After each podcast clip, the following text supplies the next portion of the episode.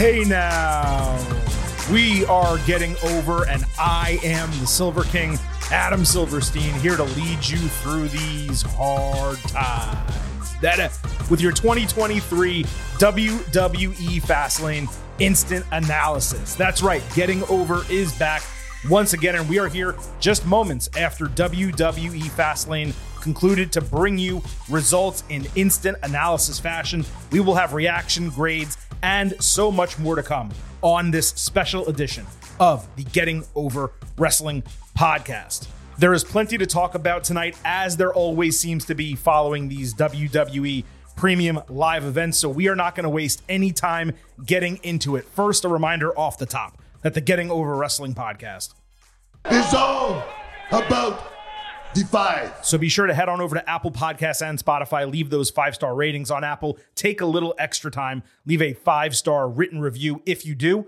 we will read it live right here on the show. Also, don't forget to follow us on Twitter at Getting Overcast for episode drops, news, highlights, analysis, all that good stuff. Again, on Twitter at Getting Overcast. And it really behooves you to follow us over there around pay per views and premium live events because we do offer pre and post show polls that you are getting overheads have the opportunity to vote on that we will discuss at the end of this podcast. Also, please remember I happen to love the number five. And I hope you do as well, because for $5 a month or 50 for the entire year, you can become an official Getting Overhead. Just visit buymeacoffee.com slash getting over. Sign up. You get instant reaction audio to the major wrestling programs throughout the entire week and a news post at least once a week, all by being a subscriber.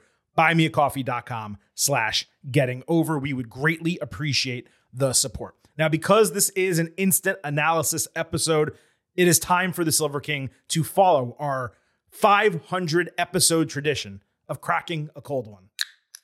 And tonight I have caramel bean flicker gonna look good, but she's got me saying, hey now! from Oddside Brewing in Grand Haven, Michigan. Chris, welcome to the show, Vintage Chris Vannini. I know you do not have a cold beverage with us tonight, but I did find a way to get one that's just about 200 miles away from your, uh, I don't know if it's your hometown, but one of your favorite towns in this nation, Detroit, Michigan. Yes, I went to Grand Haven right after my wedding. Uh, my wife and I went up there from East Lansing, at, where we had a wedding, up to Grand Haven. Grand Haven is awesome. Great, uh, great choice of beverage. I do not have one because I'm still on the clock because college football is still going on. Uh, I was at the Texas State Fair earlier today, eating some fried Oreos at uh, Texas, Oklahoma, covering that. So it's been a long day, uh, and closing it up with wrestling and talking about that show is a pretty good way to cap things off. Sure. Well, let's be clear. We're both still on the clock, but we're fitting in a lot of really good content here. Uh, in between, I will tell you real quick before we get into everything. I actually had a USC beer. I think it's called like Fight On Pale Ale or something like that from Stone Brewing. Oh, I saw that. They sent it over to me. I was very excited about it. I didn't think it was appropriate to be drinking it while USC was losing to Arizona, of all schools. So it's in the refrigerator, and we will save it perhaps for Crown Jewel. Uh, but I do have that for the future. That will be part of uh, the Getting Over Wrestling podcast. Now, we have an absolute ton to discuss tonight. As always, we will be breaking down everything that happened on WWE Fastlane, instant analysis style, results, reaction, and grades, both for the matches and the entire show. We will also be discussing many of the go home moments that happened across SmackDown on Friday night, which for the first time in a long time was a extremely heavy go home show, meaning almost every segment except for two really on SmackDown Friday night were directly building to WWE Fastlane. A large part of the reason for that is because the build for Fastlane was not as strong as it has been for all of these other uh, WWE premium live events. But so much happened on SmackDown that directly relates to Fastlane that for the first time ever here on the Getting Over Wrestling podcast, before we get into the WWE Fastlane instant analysis, we're going to kick this show off by sliding into the main event. This And don't worry, we are going to get through this rapidly. So, Chris, LA Knight opened SmackDown. Paul Heyman immediately interrupted him, admitting that Knight will indeed be the industry's next megastar. Heyman said earning his attention comes with the bloodline needing to handle Knight, and Jimmy said LA wouldn't make it to Fastlane. John Cena even the numbers. LA challenged Jimmy one on one in the main event as a preview of their match. We also saw Judgment Day in the parking lot with Damian Priest angry that JD McDonagh was there, only for Rhea Ripley to assure him and remind him they had a plan that they discussed previously. What I thought was pretty smart about this segment was having Cena basically be the background character, the support for Knight. And that put LA over as the bigger deal by comparison. That sounds impossible alongside Cena, but that is just the start of a trend that continued not just Friday on SmackDown, but all the way through Saturday night at Fastlane. I also loved Heyman giving Knight his flowers. That was just really cool for him to do that in the moment. And this was really just the start of what happened on Friday. Yeah, as Paul Heyman was saying that, I was waiting for him to say, "There's a megastar and it's not you," Mhm. but he didn't. He's just like, "Yeah, it's you." so, so yeah, uh, like you said, a trend that they are putting this dude over to the moon, and that was evident, uh, especially on the Go Home SmackDown. So later backstage, we saw Bloodline walk into their locker room only to see Judgment Day camped out. Priest and Solo Sikoa, Dominic Mysterio, and Jimmy Uso, they stood off, with Rhea Ripley telling everyone to leave so she could speak to Heyman one on one. Okay, interesting. Later, Ripley told Heyman to make the wise decision and allow them to be stronger together. Paul called the pitch brilliant, but obviously said he had to get it authorized. Rhea authorized it herself, intimidating Paul and telling him to acknowledge her twice. Heyman cautioned that she's in the wrong locker room to say that. Ripley insisted he acknowledge her like Jey Uso did on Raw. Otherwise, Judgment Day and Bloodline would have beef, but then she eventually let him make the call. Rhea also whispered to Jimmy later and got in his ear about something. Ripley saying acknowledge me like that, that hit like Ichiro in 2004. And bringing in Jey's promo, because he did acknowledge her on Raw, bringing that into SmackDown, that was super smart. This whole backstage segment was massively refreshing for both factions. And seeing Rhea truly finally step up over this last week as the actual leader of Judgment Day, even though they technically don't have one, that was much needed as well. I thought it was a massively intriguing development and surely something that will likely be impactful for Survivor Series. Yeah, they are positioning Rhea as the leader of Judgment Day, something that they've kind of made sure not to do before. And it was refreshing to see Judgment Day over on SmackDown talking with people they don't normally talk with. Like it's gotten kind of really repetitive on Raw with Cody and Jey and Kevin Owens, and it's the same thing every week. Right. Throwing them over to SmackDown and getting them in the room with Paul Heyman, like, all right, like that, that's fresh, that's new, and I, I really enjoyed it. So then we had Knight and Jimmy as the main event. Solo forced a DQ with five minutes left in the show. Cena made the save. Then all five of Judgment Day stormed down with Heyman shaking Ripley's hand while saying authorized. So Judgment Day went to attack six on two, only for Jey Uso to run down with Jimmy immediately nervous as shit as soon as he saw his brother. The heels, for some reason, didn't attack despite still holding a six on three advantage. So Cody Rhodes ran down. His music cut off, fans kept singing. Heyman pulled Sikoa away before the brawl started, with Cody and Jey hitting topes. Cena teased doing one only for Sikoa to hop inside and superkick him. Then LA took Solo out and hit his BFT on JD, who also ate a Jey superkick, a five knuckle shuffle, an AA, and a crossroads. McDonagh sold all of them like death, especially the crossroads. This was a really hot attitude era style go home moment, merging two storylines into one. And it felt to me, and this is a larger conversation we will have on Tuesday's show, but it felt like it was the impetus for something at Survivor Series. Like Judgment Day, Jimmy and Solo against Jey, Cody, Knight, and Kevin Owens and Sami Zayn. War games, something like that. But right here on the Go Home Show, to a B level premium live event, we got the four biggest baby faces in the entire company together. That's like Avenger shit. It was huge. It felt huge in the moment. And when you combine SmackDown with Raw, I actually believe, and this doesn't necessarily impact the show itself, but I think this was the best go home week that WWE has delivered in a long time. Yeah, my first thought was I can't wait for Survivor Series tomorrow night at Fastlane. Oh wait, no, it's not Survivor Series, it's Fastlane. Right. So, like you said, it was it was the go home to Survivor Series, but it's not Survivor Series. And you, to your point about the go homes, I think turning in the turning the SmackDown before a pay per view into like the old like super show where both rosters are like there because they're in town I think that'd be a great way to kind of approach go homes like that. Yeah, you're 100% right. Now, you know, in this case, they did it in a way where they were challengers for the tag team titles, Jey and Cody, which excused them for being on the show, and Judgment Day was there because they were the tag team yes. champions, although the entirety of Judgment Day was there. But anyway, we don't want to take too much time up with everything that happened on SmackDown. I did just want to give you guys the quick main event so we could give you our takes before we get to the actual main event of this show, and that is the WWE Fastlane instant analysis. Now, normally we start with the main event of Fastlane and work our way down the card based on what we felt was most important. Because we just spent so much time speaking about John Cena, LA Knight, Cody Rhodes, and Jey Uso, let's kick off with those two matches. And then, of course, we'll hit everything else that happened on Fastlane. Let's start with what was pretty much the co main event John Cena and LA Knight against Jimmy Uso and Solo Sikoa. During the pre show, Paul Heyman was asked what would happen if the Bloodline loses. He absolutely snapped in like hysterical fashion on Byron Saxton to the point that Heyman requested Kayla Braxton, his nemesis, for his next interview. He always insults her. He actually called her intelligent this time. Knight got a massive reaction, even compared to Cena. They chanted LA's name before the bell instead of John Cena, you know, the greatest of all time. So if that doesn't tell you how over this guy is, I don't know what else will. Cena took all of the punishment early, and I do mean all of it. He basically got his ass handed to him for 10 straight minutes before hitting a desperate attitude adjustment on Jimmy.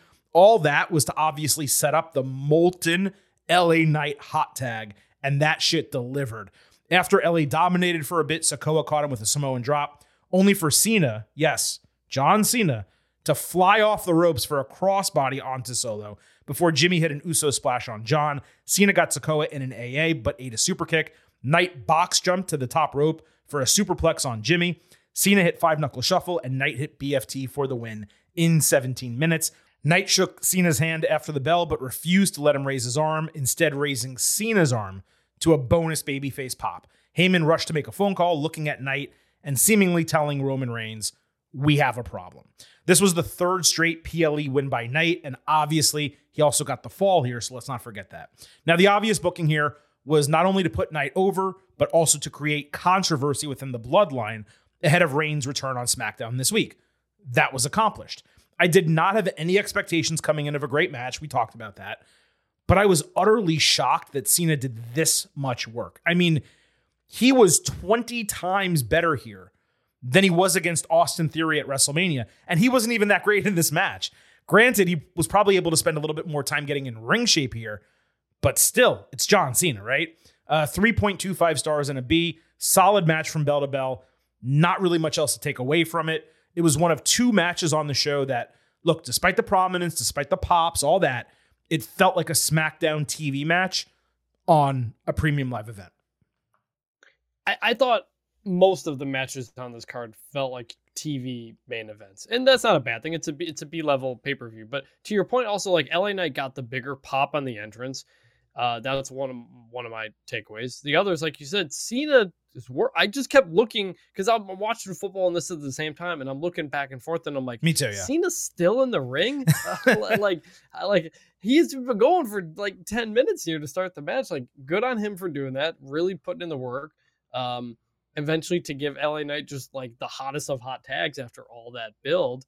Uh, and then you know the, the the usual expected result that we got. This entire thing was about putting LA Knight as over as he can possibly be. Like for all the talk in the past about oh they don't listen to the fans, blah blah blah blah blah. They listen to the fans on LA Knight, and now they have John Cena playing second fiddle to him. And in the match, in the build up, and after the match, in the press conference, which we need to get into here. Yeah, we can do it at the end of the show or something like that, or, or next week. Right. But uh, like Cena's just putting LA Knight over in the press conference as well. It's just nonstop. Everybody's doing that. So it's really just wild to see after after all the after all the long conversations we've had about LA Knight on this podcast for more than a year that he's just like in this position now and that was the goal of this match and they completely accomplished it. Well, yeah, like I said, Knight has three straight PLE wins, and we talked about this on the podcast when people were frustrated that he didn't win the number one contendership for the United States title, or they were frustrated that he did this or that. We kept saying, "Do you guys realize he's being kept strong in all of these situations?" And they, it's clear that they were going to do something with him, but they had other plans that they couldn't really interrupt. This is what they are now doing with him, and I'll tell you this: could he have been United States champion all this time? Yeah, he could have. Would you have traded that for being the top dog to John Cena in this match? Yes, you trade that because LA Knight is mega over, and he's mega over because of how they're booking him, in addition to the fact that, of course, they're riding the wave of fan support. So, really uh, solid stuff here. Regarding the press conference, I do think we can touch on a couple of those moments here that are really important Yeah. as this instant analysis goes Yes. on. But let's save the majority of it, Chris, for our uh, WWE Fastlane second look on Tuesday's podcast, where of course we will also break down everything that happens on Raw coming out of WWE Fastlane. So stay tuned for more Yeah, press conference takeaways on Tuesday. One point, I, oh, really the only point I want to make up the press conference on this one Sure. to talk about Cena wrestling for as much as he did in this match. He was asked in the press conference, "Hey, the SAG-AFTRA the actors strike, they're talking like if that gets done, are you leaving wrestling again?" And he said, "Yes, because uh, I, I got to get back to work for that, and I can't do wrestling and acting at the same time for liability because if I get hurt." Then that ruins the movie or TV show that I'm doing, and that's a big problem. So again, the fact that Cena's doing all of this wrestling right now, knowing that he'll he's gonna go back to acting pretty soon, is he is still taking a risk by being here, and it's a credit to him for for doing that and everybody making sure he's you know being safe out there. The key to what Cena said was that he's literally, they were in the middle of taping a new project and they had to stop. So as soon as that gets greenlit again, he has to go right back because they need to make up for all the lost time. That was the key to like him saying, I need to go back immediately once that happens. Uh, Let's move on to the other match that we kind of previewed uh, through that special main event segment the Tag Team Championship, the undisputed Tag Team Championship on the line. Judgment Day defending against Cody Rhodes and Jey Uso. This opened Fastlane. It took 15 minutes from the start of Fastlane for the bell to ring, which was immensely frustrating for yours truly as a viewer. Jey did the Rock's open hand sequence, but ate a bell clap and a flatliner from Damian Priest before escaping a razor's edge with a tope suicida. Balor broke the fall after an Uso splash, but ate a Cody cutter before Jey hit a Roman Reigns style spear off the ropes. Rhea Ripley and Dominic Mysterio ran down as Jey went for a second splash, with Rhea seemingly flirting with him uh, as a long distraction. Priest hit a top rope hurricanrana with Balor blind tagging for a coup de grace with a Cody fall break. Priest sold an injured knee. JD McDonagh popped up and ate a super kick. Balor kicked out of a cover, sending Jey into the ropes for a briefcase shot from Ripley, but he actually kicked out of the fall. Cody got chokeslammed on the apron, but McDonagh accidentally took out Priest's knee with the briefcase, trying to hit Rhodes with it on the announce table. Cody then hit Priest with crossroads on the table before Jey hit a tope con hilo on Balor and McDonagh. Back inside, Jey and Cody combined for a 1D style Cody cutter, maybe a Cody, we can call that. Then Cody hit Crossroads on Balor to win the tag team titles in 21 minutes. Well, Chris, holy shit. Okay. Because suffice to say, neither of us had that. The match was super entertaining with the crowd playing a more significant factor than maybe the wrestling itself. There were a bunch of formulaic parts, particularly the finish with all the distractions and interferences. But I'm at 3.75 stars B plus, adding in the execution of the title change, the awesome combined finisher, and the swerving of expectations. Uh, all of that adding to the match quality. What a legitimately shocking result, though. I mean, we laid it out on the Ultimate Preview. It seemed immensely unlikely that Cody's first WWE title in his return would be the tag team straps, and even more unlikely that Jey would leave a tag team with Jimmy to go solo on Raw, only to take the straps with Cody. we have a trust in this creative team, right? That it's all going to make sense because every time we do question stuff, it generally seems to make sense a week, two weeks, a month down the line, but it's still odd. Also, Chris, McDonagh being the catalyst for the loss, that negates all the recent success he had with Judgment Day. It also reignites the possibility for a split when it seemed like part of the story had passed, that part of the story, and he was on his way to gaining membership. We did see something later backstage. McDonagh wasn't even mentioned. So maybe they bring that up on Raw, but in terms of Fastlane, they seem to kind of let that go. I'll let you get in here on the match, the result, the, the surprise of it all, and then I do have some other points to talk about before we move on to the next match.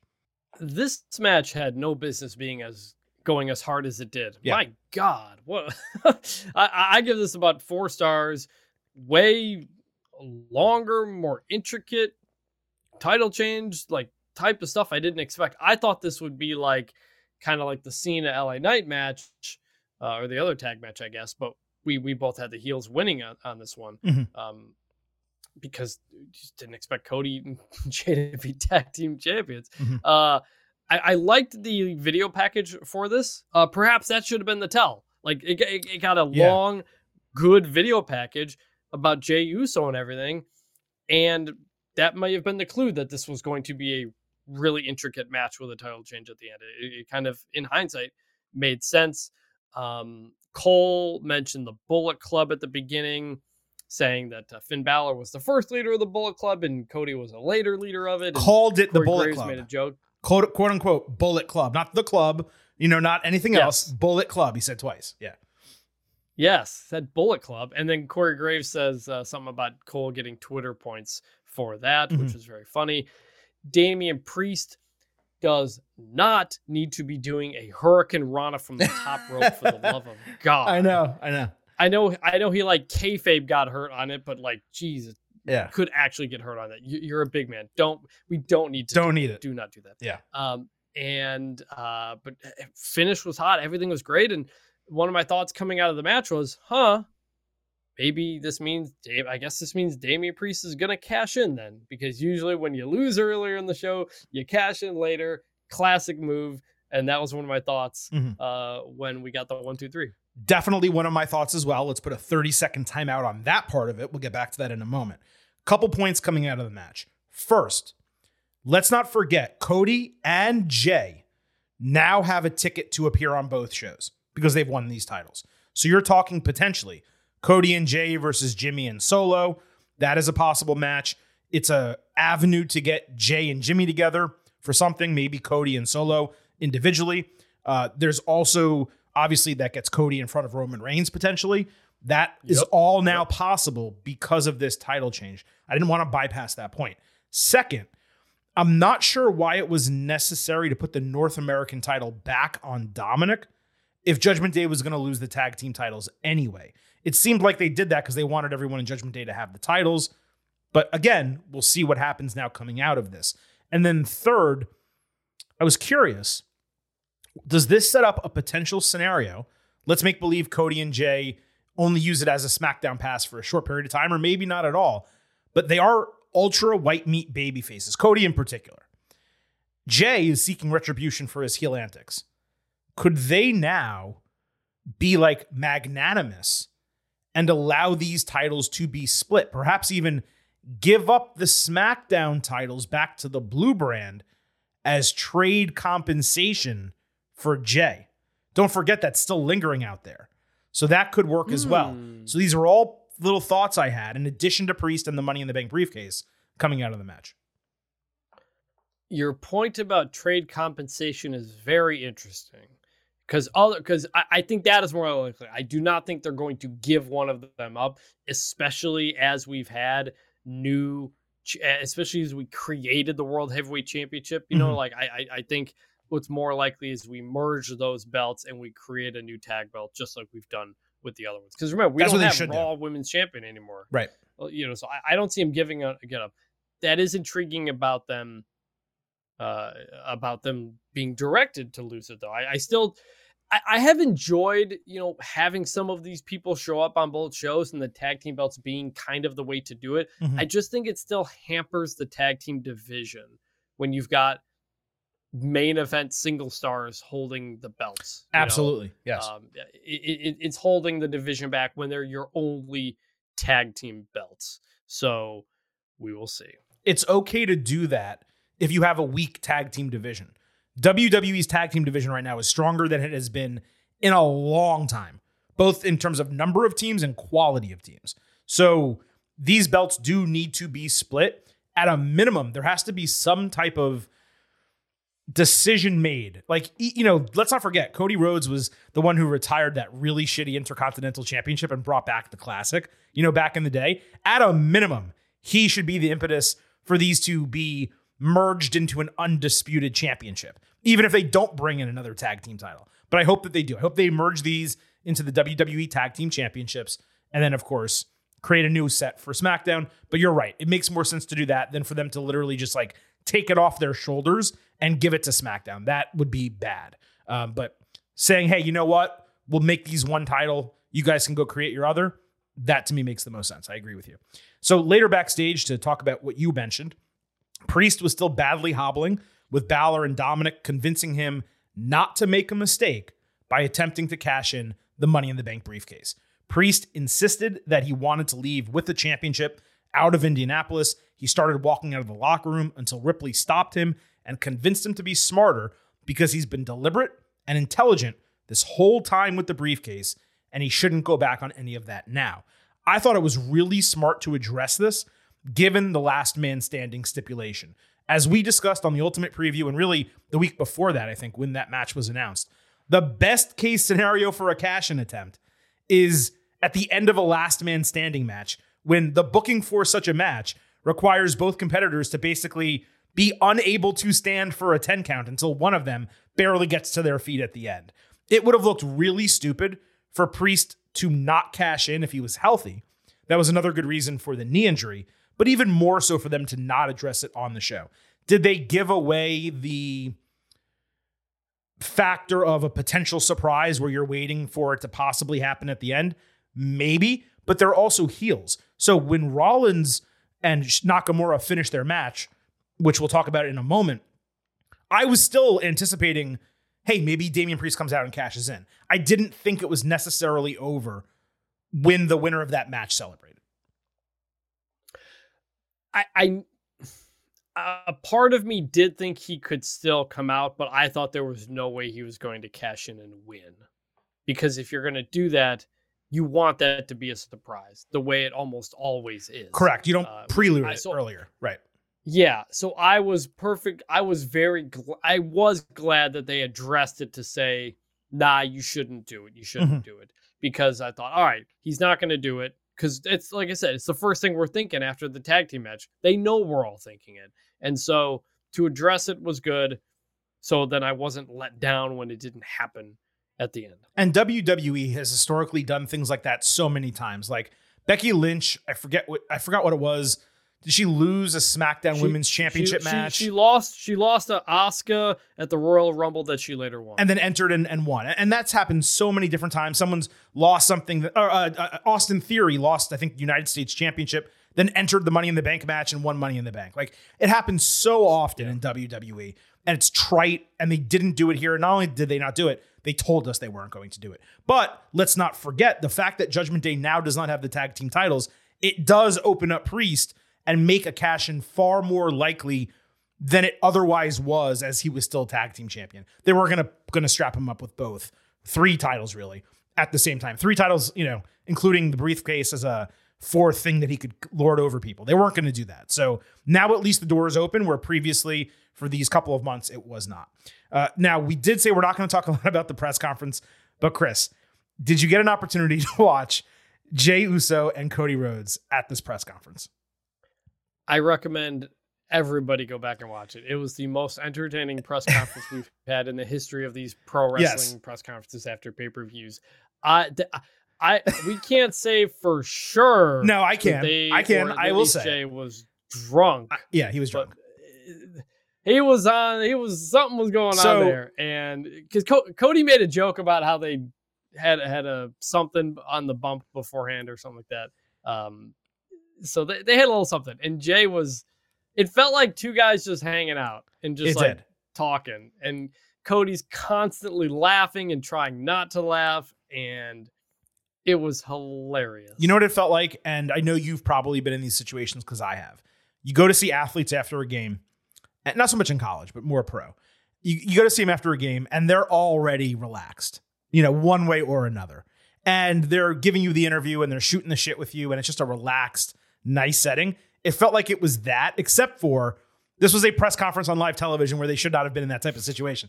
Cody walks out and he goes, you know, Jey Jey's like having a blast as soon as he walks out. And Cody comes out and he's like, he's like, just so you guys know, we shared some libations after our championship win. Now, whether that is true or not for the term quote unquote libations uh, remains to be seen. Jey certainly could have been on something um, that was, you know, not liquid based. Very possible. Uh, but let's just say it was liquid based. He was definitely tipsy at a minimum. He was unable to keep the titles on his shoulders. Cody was laughing his ass off the entire time. it was simultaneously like really heartwarming because it was so good natured and happy.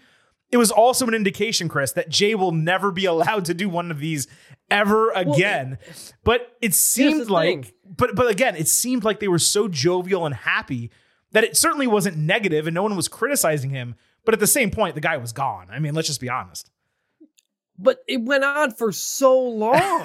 like I couldn't I believe they would have cut it off if it was the bad. Plug though. I know, yeah, yeah. to your point, to your point, like, oh, they won't let Jey do this again. I think they let him keep going and going and going in the moment, which was was very funny. The funniest part was when someone points out to Cody, "Hey, you last won tag team gold nine years ago as Stardust," and Jey jumps in like.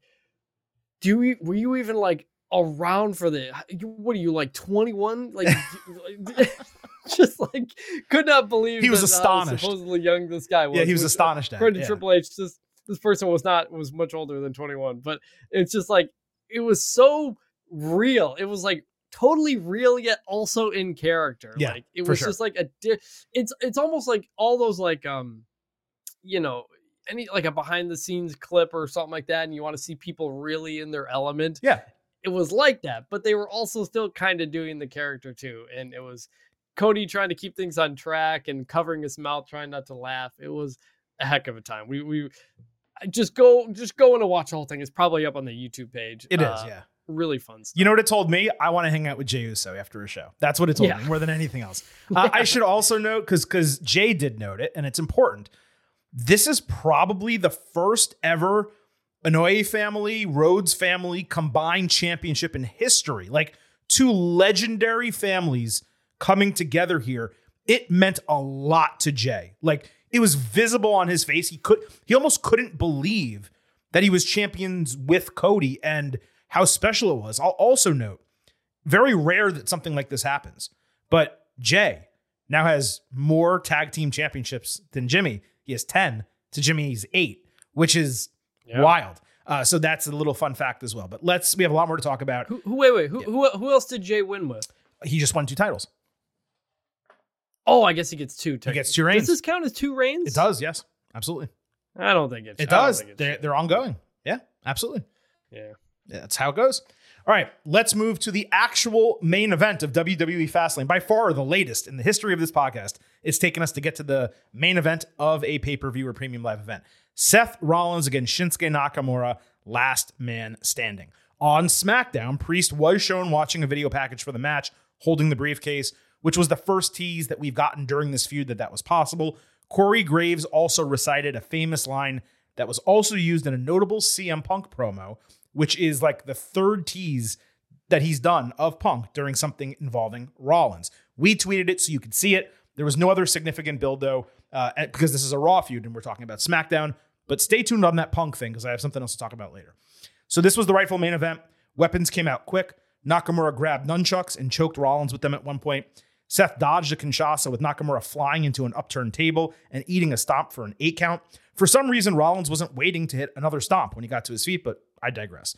Uh, Seth drilled Shinsuke with a ladder, set it up next to the announce table. Nakamura brought back the low blow and he uh, pushed Rollins off like a set of stairs in the crowd after hitting the low blow, backwards into a platform for a 9.5. Rollins countered Kinshasa with a super kick and a pedigree for a 9.5 back in the ring. Nakamura put Rollins on a table and jumped off the second rope outside for double knees to the chest, somehow perfectly splitting the table down the middle, almost as if it was planned. Rollins climbed the ladder a second time with Michael Cole screaming for him to stop because he was in so much pain. Shinsuke met him at the top and sprayed what must have been a double capsule of red mist in his face, pushing him down off the ladder through the announce table below for a 9.5 count. Nakamura also hit him with a side slam into an open chair, and then Kinshasa threw a prop table. He posed on the ropes, only for Rollins to slide underneath the bottom rope and land on his feet to stop the count. Seth countered Shinsuke on top of a road case in the crowd. He hit a pedigree, and then he hit a stomp. Then he took him off the road case with a Falcon arrow through two tables. Nakamura stumbled, ultimately collapsed as Rollins stood for the title retention in 28 minutes. This was a hell of a last man standing match, even despite it being a stipulation that all of you know I do not enjoy. And yes, I still would have preferred a different match because here, just like in so many other situations, the stipulation dragged out what otherwise would have been an even better match with tremendous work from both guys if it was no DQ or something like that. There's no question that Rollins was outstanding here. Not just the wrestling, the selling. Throughout this entire match, he was great. Nakamura was fantastic. Shinsuke looked incredible in defeat. That spot with the red mist, if he had done like a more impactful move after it, easily could have ended the match. Then the Kinshasa through the table certainly could have ended it. I thought it was smart the way they followed that up because there was no way Seth could stand coming out of that. It would, would have been absolutely ridiculous. But by sliding under the rope and his feet just happened to touching the ground with his hands on the canvas, he technically stood up and didn't take the fall and didn't lose the title. Great spot. I love the way that was executed. As we said on the Ultimate Preview, Nakamura winning would have been incredible. It felt like the perfect opportunity to give him the title, just like it felt like the perfect opportunity to give Finn Balor the title a couple shows ago. But even in a loss, Shinsuke, he helped legitimize the World Heavyweight Championship even further, and he helped make Rollins look like a great champion. You cannot be mad at Seth retaining here and be pointing out all the back damage he suffered. And then be totally cool, just as an example, with like MJF undergoing all that neck trauma, yet overcoming Samoa Joe. It's the exact same concept. I enjoyed this despite it not ending with the result I wanted. So I just, you can't be mad at that.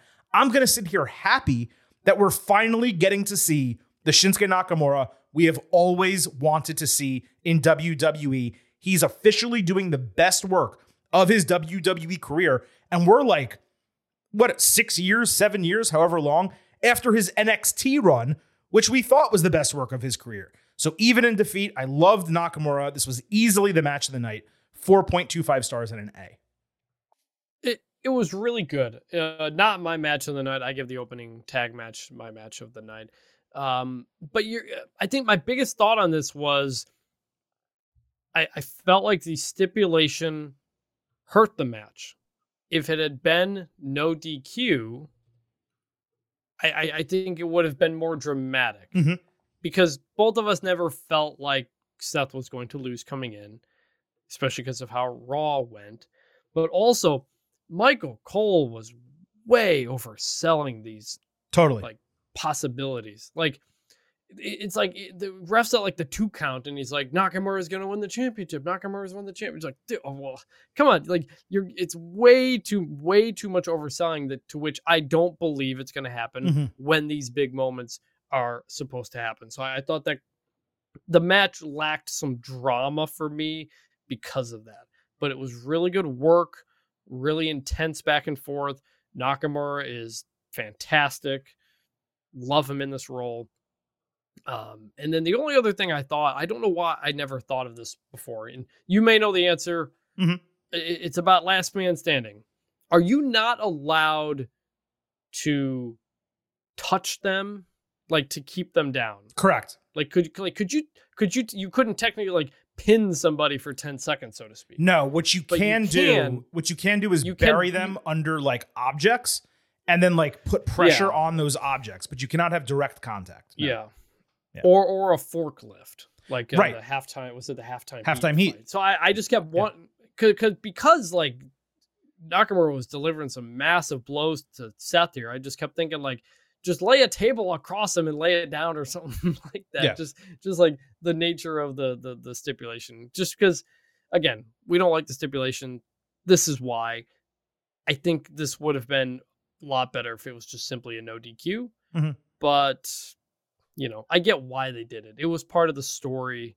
Still, really good, If enjoyable match. if you're doing a back injury story, that's why I mean we knew this was last man standing well before it was announced, not because we had any inside information, but when you do a back injury story, you know, the, the whole the most difficult part is standing when you have a back injury. So doing a last man standing match needs to be the stipulation. It makes all the sense in the world. Uh, just to further your point though, uh, when Roman Reigns beat Brock Lesnar at SummerSlam last year, uh, they stacked all the table shit. Reigns stood on top of the table. Not that he needed to, but he did it anyway just to keep him down. So you can do that, but you, it, once you touch, it breaks it, just like anything else in wrestling. Like the referee keeps you away for a reason, you know, same thing. Um, now, look, let me just follow up on this. People angry that Nakamura lost, and I saw a lot of it on social media. I don't know what to tell you. Like you had to expect it. Seth is a babyface. This is how baby faces get booked, no matter the company. Fans wanted Raw. Also, it's fast lane. It it's fast it's, lane. fa- it's Like, fast lane. it's- a, a, title change is not in happening. Indianapolis. You know, it's not even like in Chicago or something like that. Uh, fans wanted him. Well, I have more to say on Indianapolis later. We'll get to Indianapolis. Fans wanted Rollins to be a world champion after years, let's not forget, without the title. So WWE straps him up to a brand new world heavyweight championship. He is the inaugural champion. His reign is only at 134 days. He's super over. It's not even half a year yet. They're trying to establish the title. They're trying to reestablish Rollins. Nakamura and Finn Balor are great. I would have preferred, as I've said on the show, either of them to win the title over the last couple of months. The Balor situation was ready made. That was far more offensive to me than Nakamura here. But Rollins is not Charlotte Flair in this situation. He's doing great with the title. WWE is getting behind him. He's one of their top dogs. He spent years away from the world title picture. My biggest frustration is every time pe- people scream and cry about Rollins not getting pushed and taking losses and all this. Then he gets pushed and everyone turns on him. It happens every single time. It was Yes. very similar, Yep. rest in peace, to Bray Wyatt people would clamor for Bray Wyatt to come back. Oh my God, this is so awesome. And then he comes back and he doesn't do the character exactly the way you want. And it's, oh, this Bray Wyatt stuff is getting so boring. It's so repetitive. Like, you, you know what it is before the guy comes back. It's the same thing every single time. You know what Rollins is babyface champion. Um, he's doing a different character. I think Rollins' character, because you've criticized this, Chris, Rollins' character was improved by this feud. Nakamura was reborn by this feud. Did Shinsuke win the title? No. Did both guys benefit? Absolutely effing yes. It's a credit to WWE and to Seth Rollins that he has had two consecutive feuds where we felt like and wanted perhaps the other guy to win the title. You know, that means you're building good world champ world heavyweight championship feuds. Yes. You know, they're not going to happen every time, but like we wanted, we wanted Finn Balor to win. Finn Balor had a really good story and a really good reason to win. Did not win. Oh, they blew it. They blew it. They blew it. Nakamura comes up. Oh, he's got a really good story going on. Here's a reason for him to win it. Doesn't happen. Like, I think you know you can trust what they're going to do with Seth and whoever he fights at this point, just because of that. Between the two, we both feel that Finn Balor should have won the title at SummerSlam. You know, Absolutely. not not Nakamura here. Seven year when it story. wasn't going to was be perfect. Finn. Yeah. Yes. When it wasn't going to be Finn, it wasn't going to be Nakamura. I I- to to your point, I do think Nakamura is very much elevated by this. Triple H said it in the press conference. He's like, "This is the this is the Nakamura I always wanted." He literally said that, and so He did. That popped me. he's not going anywhere, you know. And you know, I asked, you know, after SummerSlam, I asked Triple H, "What do you do now with Finn Balor when he co- reaches this point and comes up short?" And he kind of kayfabed me in the answer. But not long after that, Finn Balor won the tag team championships. So, like, I don't think Nakamura is going away after this. Like, No. I, I think he'll, whether or not this is the end of the story or not, like, he has gotten to a point now where the next thing he does is going to feel like a big deal. And that's ultimately a good thing. Absolutely. And, you know, it would be a great situation for him to like slide into the Intercontinental Championship picture. Unfortunately, the champion is a mega heel right now in Gunther. But if that title does change, like we expect it is going to sooner than later, Nakamura could easily be like the top heel challenger who takes it off of a babyface champion and maybe even goes into WrestleMania as the Intercontinental Champion. I could 100% seeing that be the case. So we will see what happens. I should note as Fastlane ended, because this was the main event, Corey Graves dropped another CM Punk reference. And yes, this is an original Dusty Rhodes line, but he said Rollins was riding on the edge of a lightning bolt. Punk posted that on social media around WrestleMania week this year. Just worth mentioning, we will talk more about that on Tuesday's WWE show. Let's move to the WWE Women's Championship.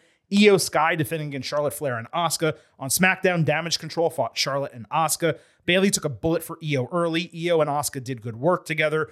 Uh, Charlotte got the hot tag and hit the stupid cartwheel lariat. Iyo based uh, Tower of Doom. Iyo then broke a fall with a Meteora on Flair. Charlotte accidentally booted Asuka, but Flair booted her into Iyo and then hit natural selection for the win in 13 minutes. Straight up, Charlotte getting the win here on Friday gave me significant hope, Chris, that we would not see a title change Saturday, just based on WWE's go home booking history. The match was strong on Friday overall. No surprise that Bayley took the L. That's her spot right now. She wasn't in the match. But I will tell you this I thought it Friday, and I definitely thought it again Saturday night. Bayley is badly in need of a push. Yes. Um, I've also wondered if she's a bit banged up or hurt. Because remember, a couple weeks ago or a month or so ago, she got hurt on a house show, I think. Um, yes. So like she's been around. I just I, I wonder just kind of how she is and if that plays any role into that. Um, it's been a thing basically since Iyo one that Bayley is kind of outshining her, at least taking up a lot of the attention, very much like Christian and Luchasaurus. This match only happened because Bayley got Iyo into the mess in the first place. So it does feel like we're getting to a point where perhaps Iyo breaks away from Bayley, um, perhaps turns face in the process when that happens uh, because of what Bayley keeps kind of doing to her. But you know, then things then then then Saturday happened, and we'll talk about that. Yeah, absolutely. So let's go ahead and get right into that. So during the kickoff show, Iyo told Bayley and Dakota Kai that she had her own plan and wanted to go to the ring by herself. Asuka misted Charlotte just seconds into the match, with Flair selling it by crying, wiping her eyes with trainers. That was an excuse for a great Asuka Iyo sequence, ended by Flair booting Asuka, and she got booed for that because fans were loving Iyo and Asuka, you know, the two best wrestlers in the match. Mm-hmm. Uh, Iyo and Asuka each hit each other um, with great missile drop kicks. Asuka pulled Iyo off the ropes with an avalanche German suplex. Charlotte then hit her stupid cartwheel double lariat this time. I hate that move if you can't tell. I'm pretty sure Flair messed up by interrupting what was supposed to be a sequence of pinning combinations between Iyo and Asuka. Asuka then threw Iyo into Charlotte via tope suicida outside. Then Iyo hit nothing at all, missed on a springboard moonsault outside. So Flair hit her moonsault outside, accidentally connecting for the first time in years. I would never have guessed. I would have put 100 to 1 odds on Iyo missing a moonsault and Charlotte hitting a moonsault. Two things that never happen. Uh, Asuka powerbombed Charlotte with Iyo on Flair's shoulders off the ropes for a sick avalanche Samoan drop combo spot. Charlotte escaped a Boston Crab and put in the figure four on Asuka, only to eat a Meteora from Iyo. Asuka then took Iyo out of Charlotte's grasp with a codebreaker that missed, only to eat a spear in a false finish. Bayley ran down to revive Iyo, who told her to leave, and ate a big boot from Charlotte. Asuka caught her with a flying codebreaker that again missed. Still, Flair got her in the figure eight. Bayley distracted the referee to prevent him from seeing Asuka tapping out, and Iyo nailed Charlotte, who was crouched, you know, in that half circle upside down, however, whatever you want to call that, with over the moonsault to retain the title in 17 minutes. Iyo paused for a second after the bell, but then gave Bayley a big hug and they celebrated together. So Iyo retaining was great, and her pinning Charlotte was obviously the best possible result. However, this creates the exact scenario I feared when discussing this a few weeks ago. Iyo retaining, but Charlotte having an excuse to challenge for the title one on one at Crown Jewel, where a win for Charlotte would be far more likely than it otherwise would have been at Fastlane. The excuse here being that she tapped out Asuka which was also frustrating because Charlotte always beats Asuka except for one time. I don't want to put the cart before the horse and be sour when the match hasn't even been booked yet. I just feel the dread of this happening already. Anyway, in terms of what we got, a damn good match. It struggled to reach the ranks of great because there were a bunch of missed spots that kind of took you out of the moment. It reminded you, like, oh, yeah, they missed that, they missed that, whatever. If everything was executed expertly, you're talking about probably 4.25 stars with the distraction finish. Really, as I've maintained for weeks, this should have been Iyo and Asuka in a rematch. And it felt like Iyo Asuka with Charlotte just constantly interrupting the flow. They were by far the best part of this, Iyo and Asuka. I'm at four stars and an A minus, but it was damn entertaining. Great to see Iyo come out on top. It would have been even better if she did win clean without Bayley. Really good match. Charlotte has kind of been clunky for a while now, just in terms of her wrestling. Not sure what it is, if it's chemistry or whatever. But she is, like you said, hitting the moonsault on people. And that's this is the second time in the last couple of pay-per-views that it happened. I don't know if it was SummerSlam or, or the the next one. But Charlotte is now hitting people with the moonsault, which is a big step for her. And my only other real thought on this was they did the SummerSlam spot. Remember, Bianca did the I think it was Bianca, right? Did the moonsault onto Charlotte for the figure eight. And uh, we thought that was going to be the Mhm. closing segment, and it wasn't. It was a it was a breakout or a kick out. I don't remember exactly what happened. And we said that should have been the spot that ended the match Absolutely. Yep. before Iyo came in before Iyo came in and cashed in. Here they did it. It was the it was the end of the match, and and I loved it. It's a great spot, so I'm really glad they went back to it, and it and it ended a spot with with Iyo because that's her big move. So, uh, really good stuff. We'll talk more about Charlotte and whatever's next for her, you know, and future pods. It does seem like yeah, she's probably gonna get the one on one match for Crown Jewel. I don't think that makes any I don't think that makes it more or less likely she loses. I think it's just they want her on Crown Jewel. You know, that's just Well, let know, me put it this way. it's not su- it's not surprising. Let me put it this way. If they put Iyo over Asuka, sorry. If they put Iyo over Charlotte clean, then that is how you make Iyo.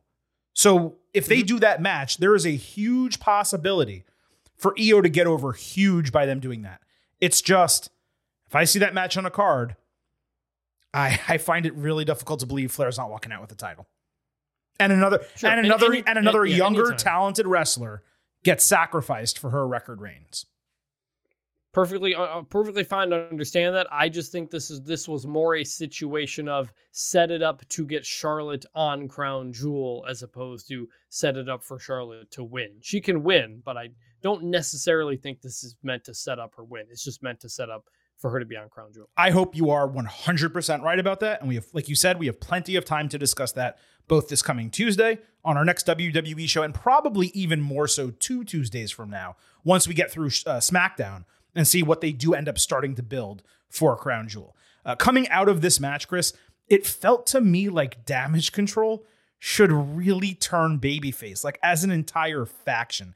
The fans already love Iyo. Bayley is really easy to like, especially when she gets Iyo's back and helps her. And Dakota Kai is not a certified heel or anything like that. It just seems like you make Flair the heel, you make them the baby faces, and Iyo could grow substantially. And then coming out of it, you have Bayley as a potential challenger for whenever there's a heel champion again. That's what I would do. I don't know if you get the same feeling as me, but I did want to bring it up. Yeah, I I think people want to cheer Iyo, um, and eventually, some sort of Bayley situation might be the way to do that, and then you can kind of change more dynamics around everybody else. I just think there's a fondness for Bayley as a babyface, and she hasn't been cheered in so long I because the hugger gimmick failed as one would expect on the main roster. They turned her heel. She's never been babyface since. I, I've thought about that. She hasn't been babyface since pre-pandemic, and but she's just there's been nothing that she's done to make it seem like she might switch back. She's helping like Iyo. there's there's so well she's costing Iyo. She's putting Iyo in match sort of. She's putting Iyo in matches she doesn't want to be in. Mhm. She's trying to take a lot of the credit for Iyo winning. she's never like Bayley's never like getting beaten down or, or, or, these other things or something goes wrong for her. It's like uh, it's always there's been no hint of going back to babyface, and people are really into Iyo right now, so it's just naturally that that would happen. But you're right. I actually was thinking that like the other day. It's like man, Bayley's been a heel forever after being like the whitest of white meat baby faces. Yeah. And I just I wonder if they're ever going to go back to that. How about I tell you this? Bayley has been heel for exactly four years. She turned heel October 11th, 2019. It is, as we tape this, October 8th, 2023. So four straight years of being a heel.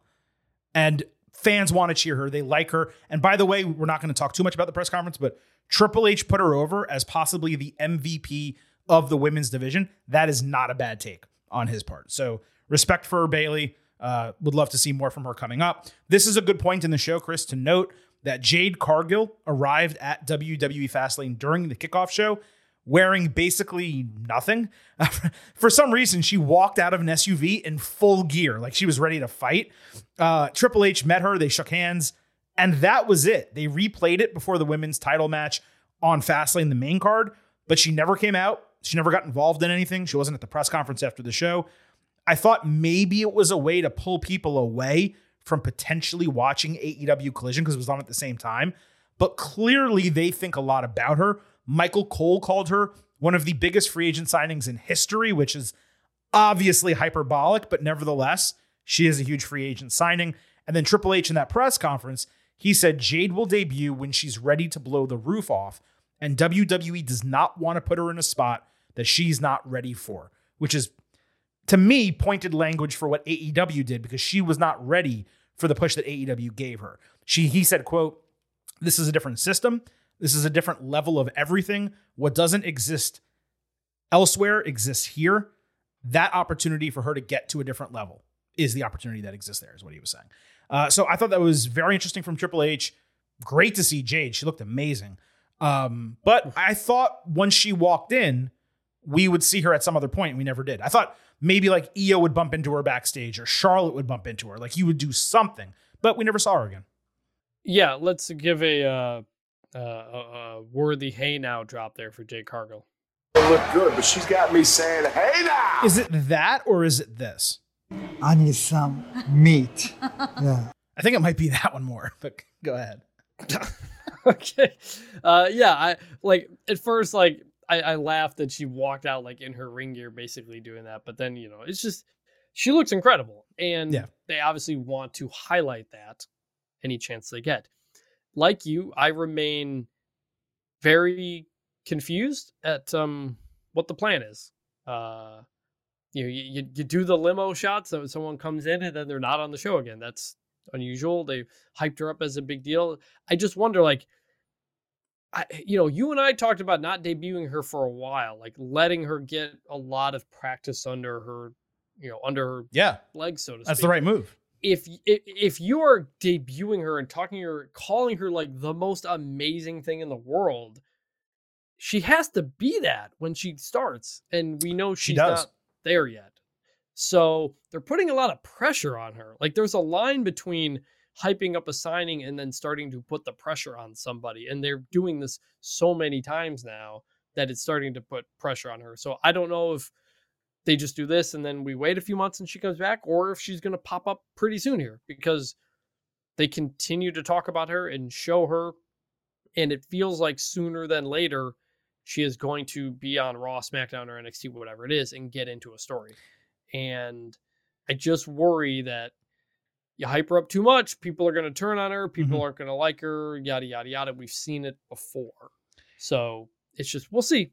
It's just something I'm keeping an eye on. Yeah, I'm fine with her showing up, but if like if the plan is not to debut her, let's just make believe for three months or something like that, then there needs to be a period of time where she's then not on TV, and people can forget about yeah. her. That way, when she makes her debut, it's a big deal. Otherwise, if you're talking about her on TV every single week, and then she shows up two months from now, but you've seen her eight straight weeks on TV, then it's just like, oh, okay. Like it's different, obviously, than like doing vignettes when you're building a character. You're not really building her character, but I do kind of feel, Chris, that might be what happens. Like, remember when Bianca Belair came up? They did that exceptional vignette, one of the greatest vignettes probably ever created. I say vignette, I mean video package. One of the greatest video packages ever created for a debuting superstar. The multicolored with the rap background music, whatever that was, um, for um, Bianca. It was during the pandemic. It was awesome.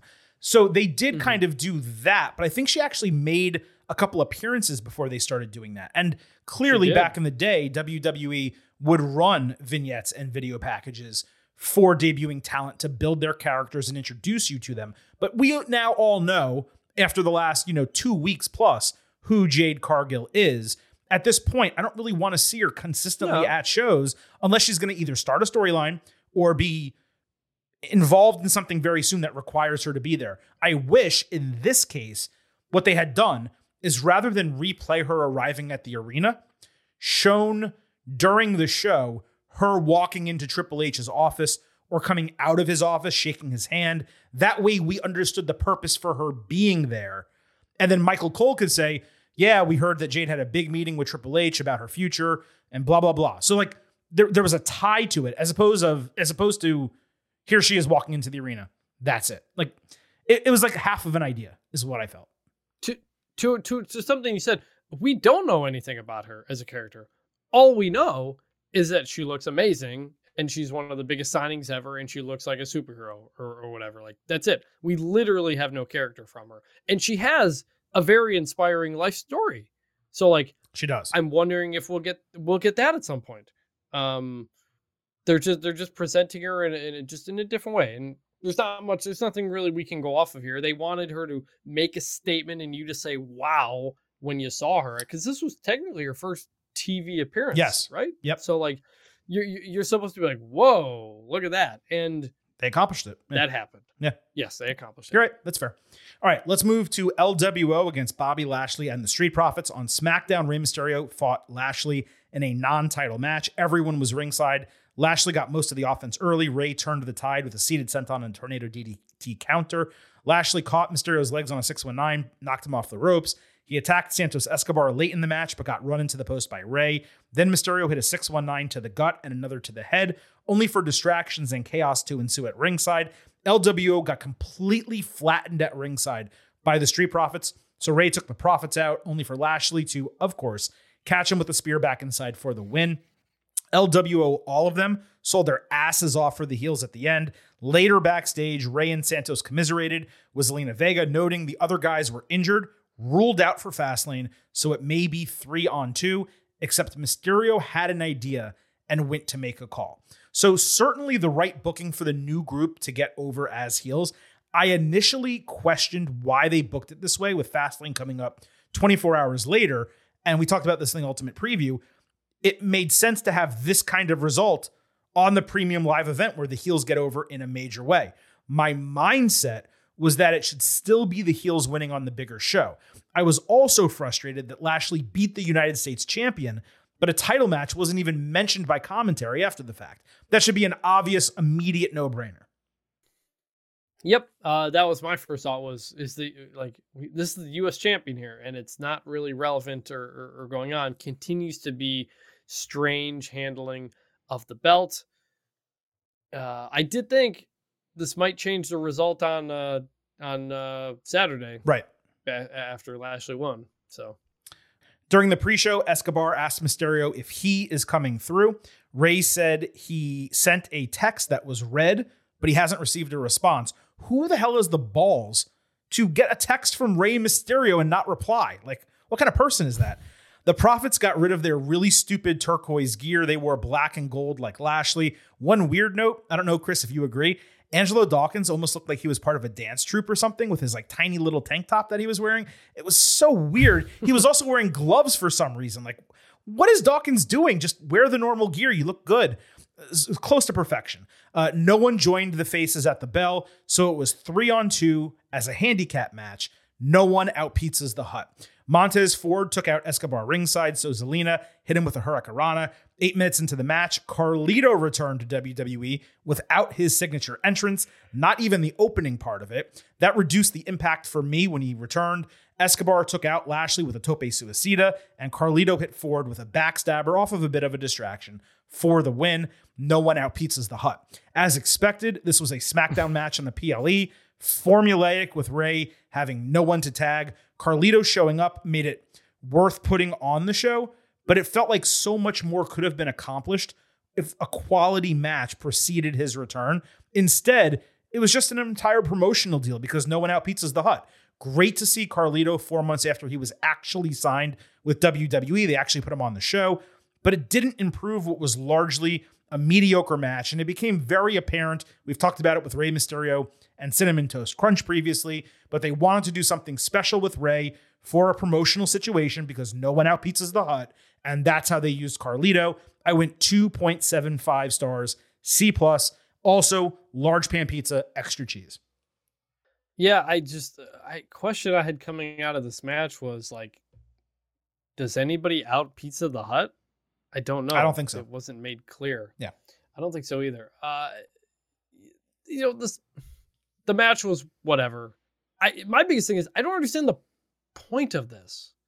Like I, I still don't get like what like eh, just everything about Lashley and the Profits is weird, and then LWO's now just there, and despite the U.S. titles doing nothing, just it's kind of a mismatch of stuff. There was no real story to this; it just happened. So that also impacts the Carlito return. Theoretically, it's like you want Carlito to come and save the LWO from a beatdown from some group they've been feuding with for Mhm. a long time, and it's just like, no, we're just throwing a match together, and Carlito's in it now. It's just like, all right, that's kind of a cheap way to to do it.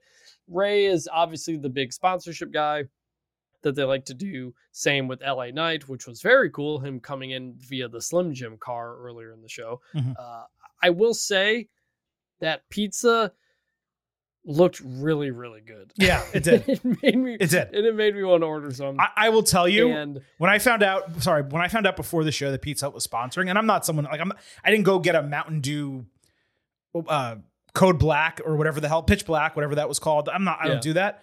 But, and I don't know if you were going to this point. I'm sorry if I interrupted you.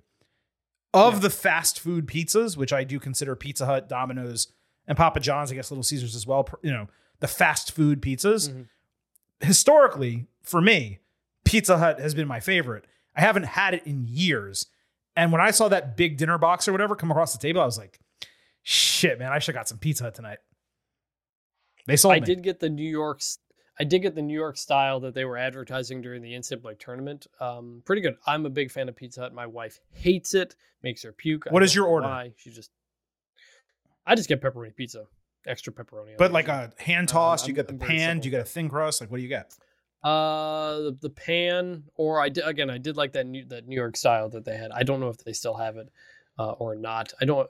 Uh, Pizza Hut just opened up by us back in the spring, so Funny, I tried that out. they just opened for years. This area I've lived, there have been no Pizza Huts anywhere near me. Not even like definitely not for delivery, and I would never order delivery these days anyway because of all the upcharges. But even for pickup, it would have taken me like 20 minutes to pick a Pizza Hut. So obviously, I would never do that. I'd get real pizza from a really good Italian restaurant near me. But they just recently opened a Pizza Hut like six minutes from my house, and I'm very tempted. My order is a large pan pizza with extra cheese. And you got to get the breadsticks. They're, they're crack as far as I'm concerned. And look, Um, look, the it's great. advertisement clearly worked because we're talking about it. Here. We But are. Between you had We this, you Well, I was mocking you had it, but Cinnamon we're Toast Crunch. Yeah. You had Cinnamon Toast Crunch at WrestleMania. You had Mike's Hard Lemonade at the WrestleMania before. Like these are sponsorships of like things that we consume. So I think Hmm. that's a net positive, and we're not we're not getting all full sponsors that are you know Strident, uh, Acme wipes, and JVC Kaboom boxes from from back in the Is day. Strident even around col- still? collect- I don't even know if that comes still I around. don't know. Collect call phone numbers or whatever. Yeah. Last thing I want to say on that. um, Stacker three. Xavier Woods. Xavier Woods coming in with the jacket. That was a very nice jacket. Oh, that jacket was sick. was, Yeah, it was. it really, really was. Um, so, but here's my question, real quick, and we'll get off the pizza. I know it's late. Uh, is Pizza Hut your favorite of those fast food chains? Uh, yes, yeah. It's not the one I get the most, but it is the one I enjoy the most. So I almost never eat any of that pizza. But if I do, the one I would get most frequently is Domino's thin crust, just because I feel like it's better for you, even though it's probably not. But Pizza Hut pan is my favorite. The only thing I can tell you for sure is, uh, as far as Papa John's is concerned, This is for crap. yeah, that shit sucks. So I'm not a Papa John's fan at all. All right. Uh, before we get to the grades for WWE Fastlane, we did have another special guest. Pat McAfee entered before the co-main event for a fan service segment. You and I had an idea that that might happen. We didn't talk about it on the Ultimate Preview, but we did mention it previously. Uh, he was there to do commentary for the John Cena match, but he pumped up his home crowd. He played for the Colts, even though I think he's from West Virginia, uh, and got them chanting about Indianapolis hosting a WrestleMania. Chris, there have been a lot of big time events held in Indianapolis. WrestleMania is not going to be one of them again. The chances of that happening, Zero point zero. it would be the oddest location for WrestleMania since WrestleMania 11 in Hartford. And before that, WrestleMania 8 in Indianapolis. It is simply not a tourist destination. Also, let me say this the crowd largely sucked. Yes, they did get hot for Jey and Cody. Yes, LA Knight. And in the main event, they were decent. Uh, but McAfee, when he came out, he called them out at the start on purpose. It was necessary. It was easily, for me, the worst PLE crowd in at least the last calendar year. I, I I didn't notice the crowd um, in the sense that I thought they were average, and also maybe because I was also watching football. Hard to tell. Um, have you ever have you been to Indianapolis for a big game? There's there's Final Fours. There's, there's a lot of big games that go through there. Have you ever been to Indianapolis for one of them? I have never been there. I have heard of numerous people who did go there and loved it. it is the perfect big event city Mhm. because everything is really walkable. All the hotels and bars in the stadium are right together. And they're like connected too, right? Because of the weather. yeah, they're it's kind of a weird. There's like one. It's not simple, but they are a lot of them connected. Yes, Mhm. um, and uh, and it takes over the city. Like it's the biggest thing. Right. Whenever there's a big event in that town, I, I I've been to many of Final Fours and conventions and stuff like there. Uh, always always really fun there. Um, you're right though that considering the cities that are now bidding for WrestleMania and when like a London is in play, it's gonna make it very difficult for Indianapolis to get one of those Exactly. unless it puts in some like ridiculous offer. And that's what this was, which is the same thing we said about the Money in the Bank London speech. This whole thing was about Pat McAfee and WWE trying to convince Indianapolis, the city, to drop the bag Every city. WWE. Every city. Yes, to every city, really. I, I, basically, they're going to be like, "Hey, you want a WrestleMania? Uh, uh, all right, well, then, uh, Exactly. put put some pressure on the people to up those bids. That's what the purpose of this is. Um, I, I, it's very unlikely to go to Indianapolis. I think it should go to Indianapolis because that's a really nice stadium they got there. And again, it's a great city for this kind of stuff. They had the Alabama Georgia championship game there. That didn't work because it was January. But by the time you get to April, weather's weather is good there. Now I will say, there there's been talk for a number of years about Minneapolis Mhm. hosting a WrestleMania. I would much prefer Indianapolis to Minneapolis uh, for the reasons that I Yeah, said. I agree with Uh, that. Just. So just as as you know, as a, as another city that has been floated out there again, this was largely about putting pressure on city officials to up their bids for WrestleManias and everything else because that is the business WWE is in now. I just I just really don't think those are likely. It's WWE for these big shows likes to stay either on the coast or near the coast. So like I could see Atlanta, Mercedes Benz Or doubt. uh, Stadium or whatever the hell that's called now. Obviously Dallas. Yes, it's such a that's such a huge um uh, what's it called? Like a metroplex and also It's- the it- it's travel hub. It's destination. City. Yes. The the whole goal is, you know, WrestleMania is an international event, even when it's held in the United States, which it always is. So the travel access needs to be relatively easy for people from England, Japan, from wherever they're flying into. So California, and then yeah, like Nevada, like Las Vegas, you can get into. Uh, you can get into Texas. New Or- Florida, New, New Orleans. Orleans. Yes, exactly. Uh, uh, you know, Georgia, maybe Atlanta, New York, New Jersey, Philadelphia. Like that's generally where it's going to be. You're not. i I guess I don't think they've ever done one, or they haven't at least in a very, very long time. But like Phoenix or Seattle or Indianapolis, it's been obviously since WrestleMania eight or seven, whichever one. Um, it, takes a lot to go to cities like that. It's a lot more difficult. And WWE has its spots where it likes to run. So, you know, no offense to, meant to anyone in Indianapolis, but it's just very unlikely. So I just wanted to say that on the show. Chris Well, also, uh, yeah. go ahead. Well, and also like to your point, they are starting to double up on cities again. They've gone back to Orlando in a short amount of time. They've gone back to New Orleans in a short amount of time. Dallas in a short amount of time. So like it's clear what cities are making the cut for that Right. and which are not. Now they just did SummerSlam in Detroit. So like a SummerSlam in Indianapolis feels like a very big possibility. Oh, yes, for You know, sure. I- I- I think- yeah. I think I I think that's more maybe the kind of thing that you could expect there. SummerSlam, Royal Rumble, Money in the Bank. Like they can get a big show, just not WrestleMania. That's pretty much what I'm trying to say. Uh, real quick, one more thing before we get to grades.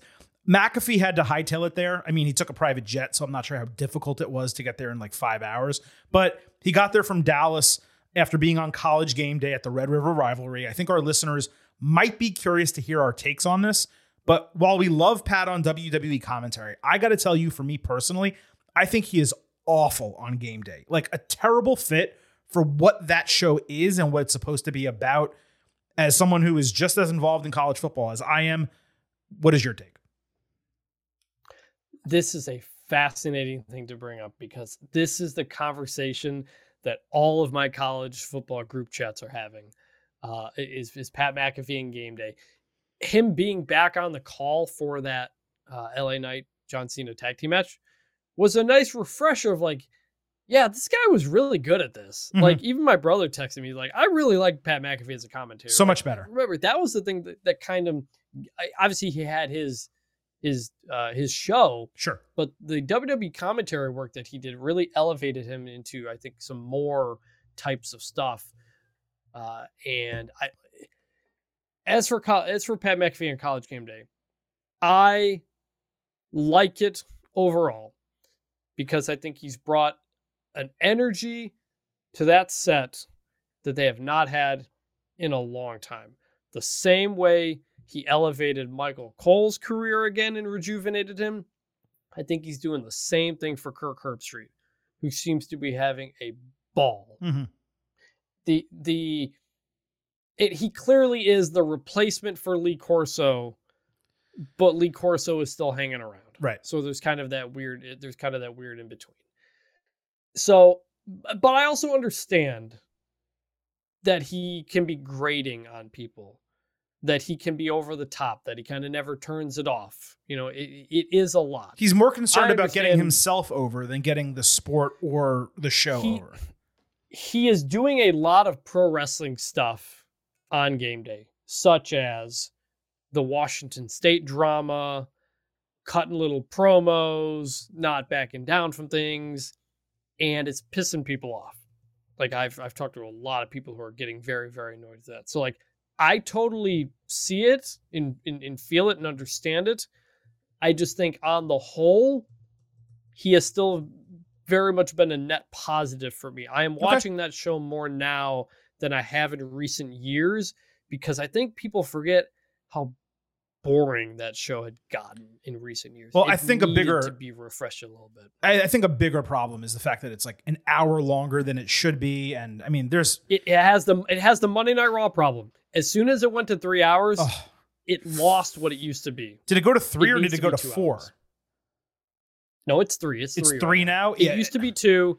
Ugh. Then they did they added an extra hour that was like only on ESPN U for a minute, and then they just made the whole thing three hours on Yeah, ESPN. And right. once you did that, it was no longer a fans show; it was a general entertainment show Yep. because it's three freaking hours long. It's the Yep. same thing. That it used to be a semi-hardcore college football show. I mean, it was still spoke to a Yeah. general audience, but it was more in depth than it is now. It's a very general glossing over of the sport, previewing you, getting you into the day. But Chris, I got to tell you this right now.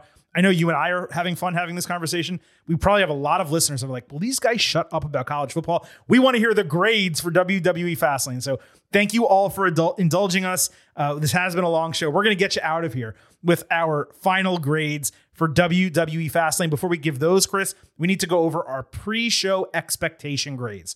You were at a B. I was at a B plus, giving WWE the benefit of the doubt because every time we give them a B pre-show grade, it ends up being a B plus or better. The Getting Overheads on Twitter. Again, we posted our poll at Getting Overcast before the show. 28% said A, a very nice 69% said B, 1% C, 2% D to F, which coming in is obviously absurd. That averaged out to an 87.6, which is a B plus, really just splitting the difference though between you and me in terms of our pre-show expectation grades. So with all of that said, Chris, as always on this show, when we give our grades, you get the opportunity to go first. So what is your grade for WWE Fastlane? B plus.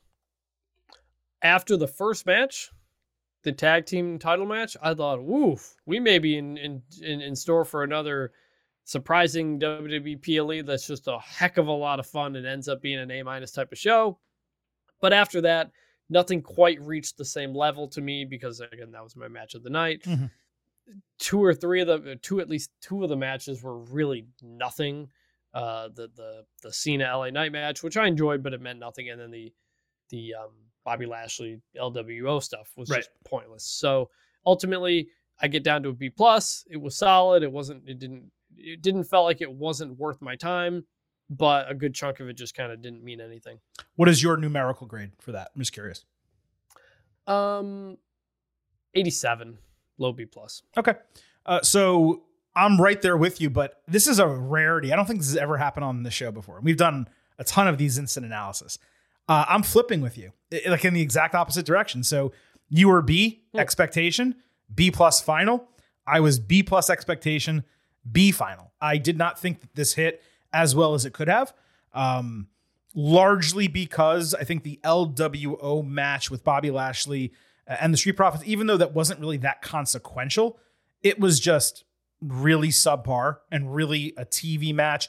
The women's match, while I gave it an A minus, no question, I came in with my B plus expectation grade, expecting that to be a flat A, no doubter, and it didn't get there because a lot of the mistakes uh, late in the match. I was never a fan going in, as we talked about, of the LA Knight John Cena match. Not because I thought it would be bad. I just didn't care that much about it. It seemed like a total no brainer what was going to happen. And the match itself, the quality of it, didn't allow me to exceed my expectation of what it was going to be. And the title change in the tag team championship match, that was a huge surprise, no question.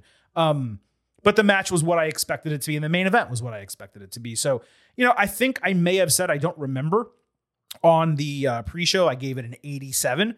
Uh, I'm at an 86. I'm literally one point lower, uh, but I thought it was a B show. Like we went into Payback, right? And we've gone into other WWE premium live events that w- would be considered quote unquote B shows, saying, man, you know, there hasn't been much build and the matches that are listed aren't necessarily that exciting or we don't think anything crazy is going to happen. And we've come out of some of those being wowed, where we gave it a B coming in and we were like, wow, that's a high B plus, A minus, maybe even borderline A show. Like we've been totally shocked. This is the first time in a long time where we've come out of a B show, quote unquote, and I've said, you know what? That was a B show. That's how I felt when it ended. I was like, you know what?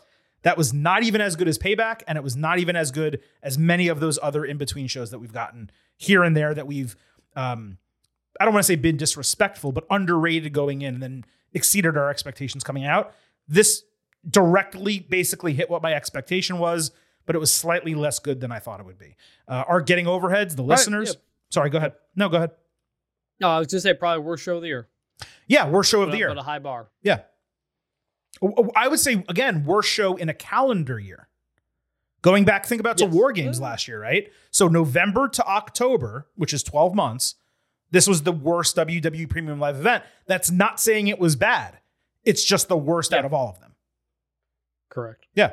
So uh, the getting overheads are right in between us, which is why I was curious what your numerical grade was 31% A, 55% B, 10% C, 4% D or F, which again, the D or F is absolutely ridiculous. But I got to tell you, that averages out to an 86.4. So 0.1 away from rounding up into a B plus, but literally directly between what you and I thought about the show. So pretty much we're all on the same page. A good, not great premium live event. WWE coming up um, in November. It kicks off the month with Crown Jewel, which recently, those Blood Money and the Sand shows have been uh, spectacular in terms of the build and in terms of the match quality and in terms of the star power on them. They have not been treated like those bonus shows that we got for so long. Uh, they're treated like regular premium live events, which is good. So that's coming up at the beginning of the month. And then at the end of the month in November, we have Survivor Series. We do not know whether that will be War Games, but Survivor Series, end of November, no premium live event. In December, they will do the special SmackDown at Madison Square Garden to end the year. So between end of November and then January, the only thing we're going to have is the Royal Rumble. So two left, both in November, which for you and I is pretty much the busiest month of the entire year. So I'm sure we're quite psyched for that. Um, and then we get a little bit of a break in terms of the premium live events, uh, like I said, before January. But look, here was the uh, instant analysis for WWE Fastlane. I hope you all enjoyed it. I know we went off on a couple different tangents here, uh, but there wasn't really that much show to talk about. It was only five matches, so we wanted to give you as much additional content here on this show as we possibly could. As always, I appreciate vintage Chris Vannini for joining yours truly, the Silver King Adam Silverstein, on this show. On the way out, let me hit you up with a couple reminders. First, about our show schedule. Already in the archive. I don't want you guys to miss this. Episode 500, we sat down two on one with the American Dragon Bryan Danielson. We had an anniversary show. We got the biggest guest that we possibly could. We were thrilled to bring that to you for episode 500. Episode 504, just a couple days later, none other than the megastar, L.A. Knight, Silver King Vintage. Again, two on one, speaking with L.A. Both of those interviews, 30 minutes. You do not want to miss them. Coming up this week on Tuesday, we will have our next WWE episode. There's a little bit extra that we haven't spoken about from SmackDown, all of the fallout from WWE Fastlane on Raw, and our second look at Fastlane, all coming this Tuesday on the WWE show. And then on Wednesday or Thursday, I'm not sure which, we will have your NXT and AEW episode. Both NXT and This Week Dynamite will be airing on Tuesday head to head. And the Silver King, for the first time since the start of the pandemic, will be visiting the WWE Performance Center. I will be there live in person Ooh. at NXT. John Cena, Cody Rhodes, Paul Heyman, Asuka, Becky Lynch, presumably Dominik Mysterio, and seemingly The Undertaker.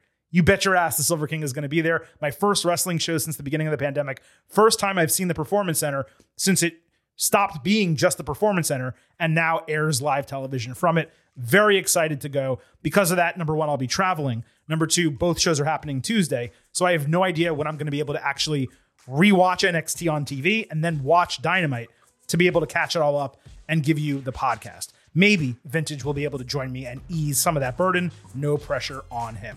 But I appreciate once again Vintage for joining the show. I thank all of you for listening to this edition of the Getting Over Wrestling podcast. Some quick reminders on the way out. First, this show is all about Defy. Leave the five star ratings for us on Apple Podcasts and Spotify. On Apple, write a five star review. If you do, we will read it live right here on the show. Don't forget to follow us on Twitter at Getting Overcast for all the reasons mentioned previously. And don't forget, I happen to love the number five. I hope you do as well for $5 a month, 50 for the entire year.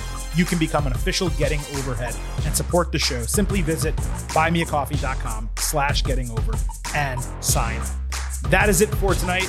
It is time for the Silver King to sign off and leave you with just three final words. Bye for now.